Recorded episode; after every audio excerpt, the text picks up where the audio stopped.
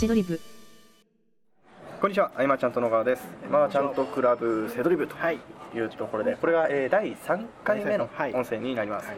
で、あの第2回目の音声がですね、はい。えー僕がブックオフに行ったけど仕入れられなかったよっていう話と、はい。うんうん。あとじゃああの最後 FBA に納品するとき、うんうんうん。性能運用いいよみたいな話だったわけですけど、あの音声を取った後に、はいえー一緒にブックオフに行ったじゃないですか、はい行きましたね。で、まあ、正直ちょっと時間空いてるんですけど、はい。で今あのファミレスで撮っててちょっと後ろガヤガヤしてるんですけど、はい時系列を追って何してきたかっていうことを話してみたいなとはい思ってるんですね。はい。でまずあの日ですね、うん。えーブックオフに行きました。一緒に行きましたね。一緒に行きました、はい。はい行きました。で、えーあのおもむろに取り出した中山さんのビームがあったじゃないですか、はい。はいはいビームっていうなんかこうレーザー出してリモコンみたいなやつですよね。そうそう。ピッてバーコード読み込んで、はい。はい。えーセドリストっていうあの iPhone でセドリストっていうツールを使う無料ツールを使ってるんですけど、でその使い方自体はあれです僕ブログに書きました、はい。うん。でまあそれはいいんですけど、はい。実はあの携帯のカメラでこう撮ります撮ってやるんですけど、ビームだとピッて当てたらもう撮れるんですよ、はいそうですね。ピッてで読み込むあの Bluetooth かなんかでそう設定してしてありますあの速度が20倍ぐらい違ってですね。そうですね。一瞬ですかね。なんだこのチート感って思いながらね 見てたわけですけど。はいはいはい。でああの時って、はい。僕もまだ事前の準備も何もなくて行ったじゃないですか、はい。はい。だから何調べりゃいいのみたいな。はいはいはい。とりあえず片っ端から行くしかねえなみたいな気持ちで行ったじゃないですか、はいはで結果あんまりなかったじゃないですか。そうですね。ね。あのいやお互いねおお互いあちょっとあれだった。あれで唯一ね。唯一というか、はい。中山さんが、はい。あれこれいいんじゃないのって言って渡してくれたのはキングダムのはい PSP のゲーム、そうそうですね。あれは即売れしたんですけどね。あのぐらいで、はいあとはなんか有効な仕入れってあありました何個か他にもありましたけど、うん。まあでもそんなにねそうですね。非常に効率的ではなかった。そうですね。すぐお金になるっていうよりかはその先を見越してちょっと仕入れてみたい見たとかあとはその棚を全部見て、ようやく拾ってったはい。みたいな、すね。すごく効率が悪い。時間がかかりすぎていたんです、うん。かかりなんだかんだだって3時間ぐらいねいましたね。と思いますよね、はい。はい。そうです。け結構長くいました結構長く楽しんでたんはいです。けど、楽しい。なんかくだらないこれこれやったことあるとか言って。はい。これ面白いんですよみたいな話をしながら、はい。でこれじゃいかんよねって話を帰り道にしながら、はい。でじゃあどうすればいいかっていうことを考えて、うん。えー事前にあのセット本とかで検索して、はい。えーあれってブックオフで買うと1冊108円じゃないですかね。安くて、はいで 108× あの関数関数ですよね、はい終わりまでの間なんで、はいうん。その金額よりも高いセット本を探したんですアマゾンで、うんうん。うん要はアマゾンの検索窓に、えーセット本とか、うん。漫画本セットとかで検索すると、でさらにそれを値段順とかに相当して、うんうんうん。ああこれ集められたらうん。いけるよねっていうのをうん。リスト化してるはい。抜いてったんですよ、うん。でそうするとすっげえ数あるんですよ。はいはいはあの本当にすっげえ数あるんですよ。いまとまってましたもん。画像までまとまって素晴らしい。でリストにしてあるんですよ。で、うん。僕は僕が最初に思ったのはじゃあはい。リストを作って、うん。いリストを覚えて、うん。でブックオフ行った時にこの記憶と一致するやつをうん。取りゃいいじゃんって思ったんそうですよ。いうことですね。最初思ったはい。最初はですね。はい。で、えーリスト作ったんですね、はい。でそしたらですねあのー Google Chrome っていうはい。ブラウザ使ってるんですけど、うんあのノコギリみたいになっちゃって、はいあの数ありすぎて。ウィンドウを開けすぎた開けすぎて、はい。であの Excel 使ってまとめてたんですけど、はい。やばいこれなんか8時間ぐらいまとめてても全然減らなくてタブが、はい これやばい浪費し浪費じゃないですね。消耗しちゃうと思って、はい。でもこれ覚えられるかと、はい。100ぐらいまとめた時に思ったんですね、うううんあの学校のテストじゃないんだから、はい。こんなことしててもあるかないか分かんないからダメじゃね、って思ったんですよ。はい。じゃあどうしたらいいのかなと思って、えー次の日に時間作って自分の家の近くのブックオフに一人行ったんですね、うんでそしたらあこれ見たことあるとか、はい。うんまあ、たまにあるんですけど、はい。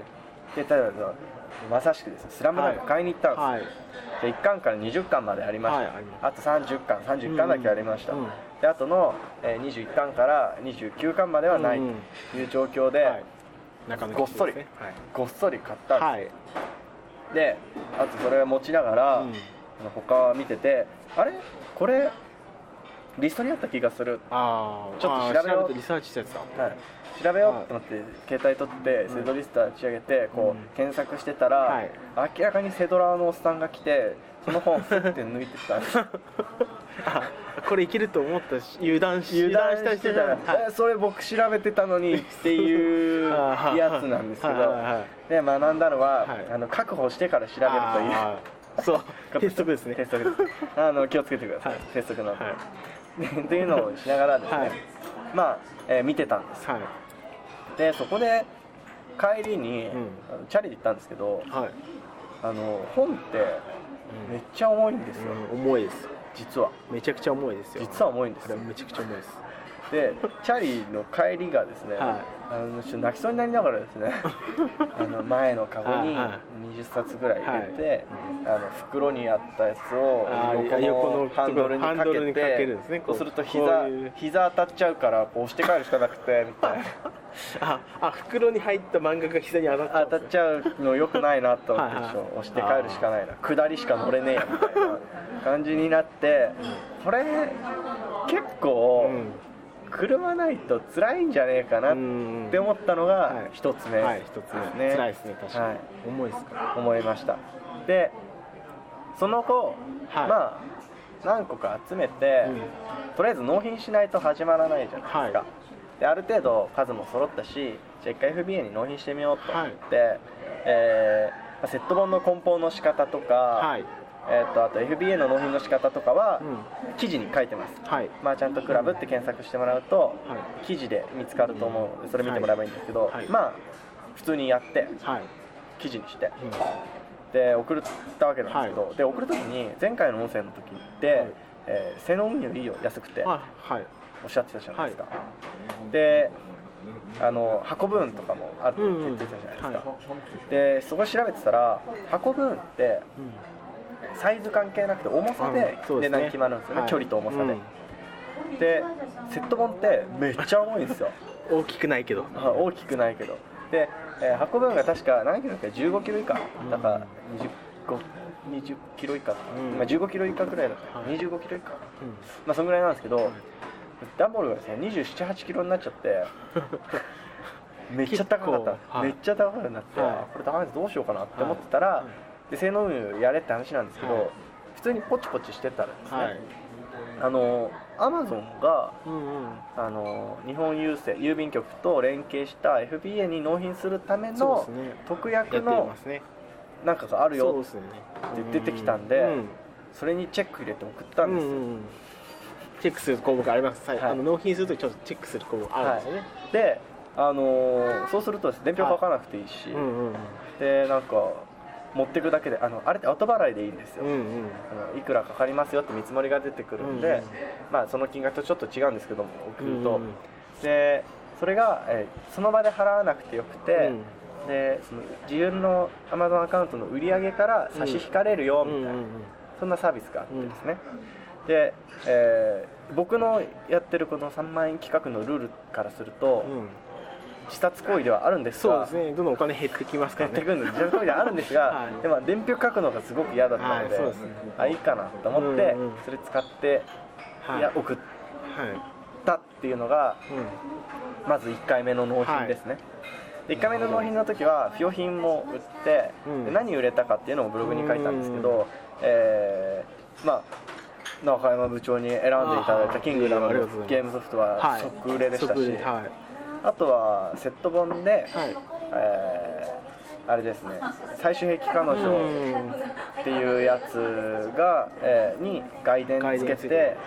ちょっと高めに売はいったりとか、コレクター出品みたいな。はい、あと FBA で出品されてないはい「生き紙」っていう10うん巻本が感動作ですね。ハンド作があの自己出品だとそんな高くないんだけど、はい。FBA で出品したらあ結構高く売れちゃったようんみたいなことがあったりとか、うんあとやってないゲーム。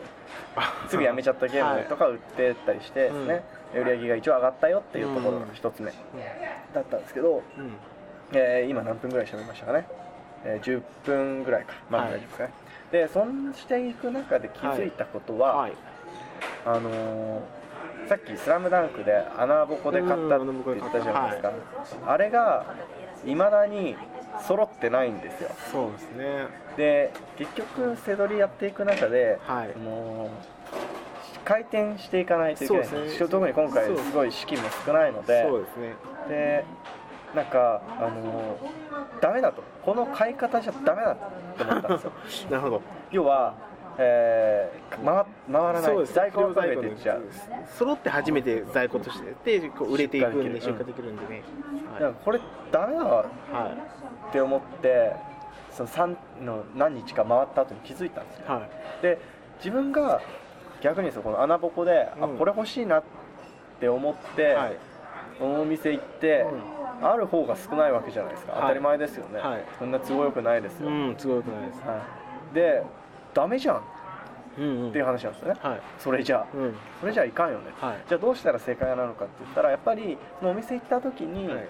えーお店にあるもので揃えていかなきゃと、ね。揃えられるだろうっていう予想を立てれるだけのの感が揃ってる。出るとかね。あとはもうあもうこれ出せんじゃん。これいけんじゃんっていうねていうものを揃えるかとうんいうところしかないなと思いますして、ね最初。はそうですね。僕仕入れの方法を変えたんですよ。あ。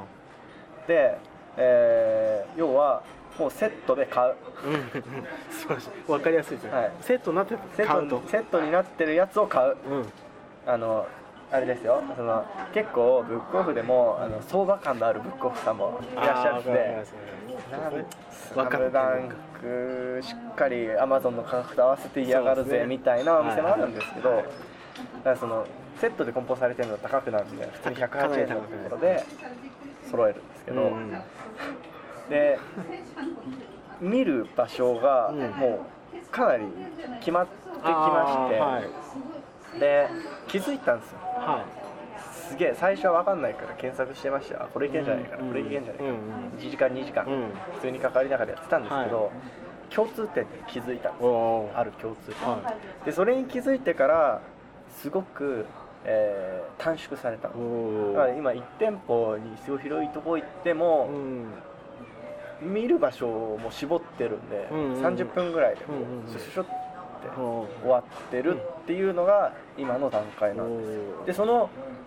どういうふうに見てるかっていうのは、うん。次回の音声にあしたいと。次回ですか。はい、取ってきました。はい、撮っとこうかなって思います、でどうでしょう？今あのあでそうですね。今はその、はい実際に仕入れに行って、うん。えーある程度揃えて1回 FB 納品して、うん。それが、えー4日間で1万6000円ぐらいの売り上げになったっていうのが、始めて1週間経ってないぐらいの時の状況ですね、うん。まあ、振り返るとそんな感じなんですけど、なんか聞いてなんか思いました？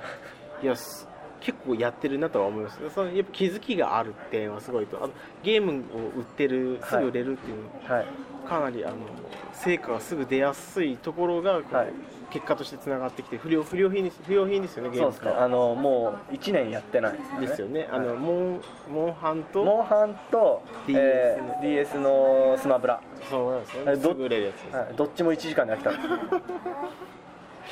はい結果出てる時点で結構すごいと思います売れてるあだからあの本当に僕最初 FBA って新品しかダメだと思ってたんですよ。あそうなんですか。はい。はでえ中古もいいの？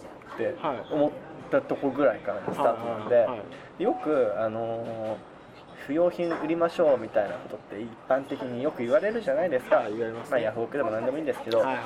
あれは本当ですね。はいで僕はもう本当にセトリやって思ったのは、はい。その物の価値ってはなんて流動的なんだって思ったんですよ。でどういうことかというと、はい。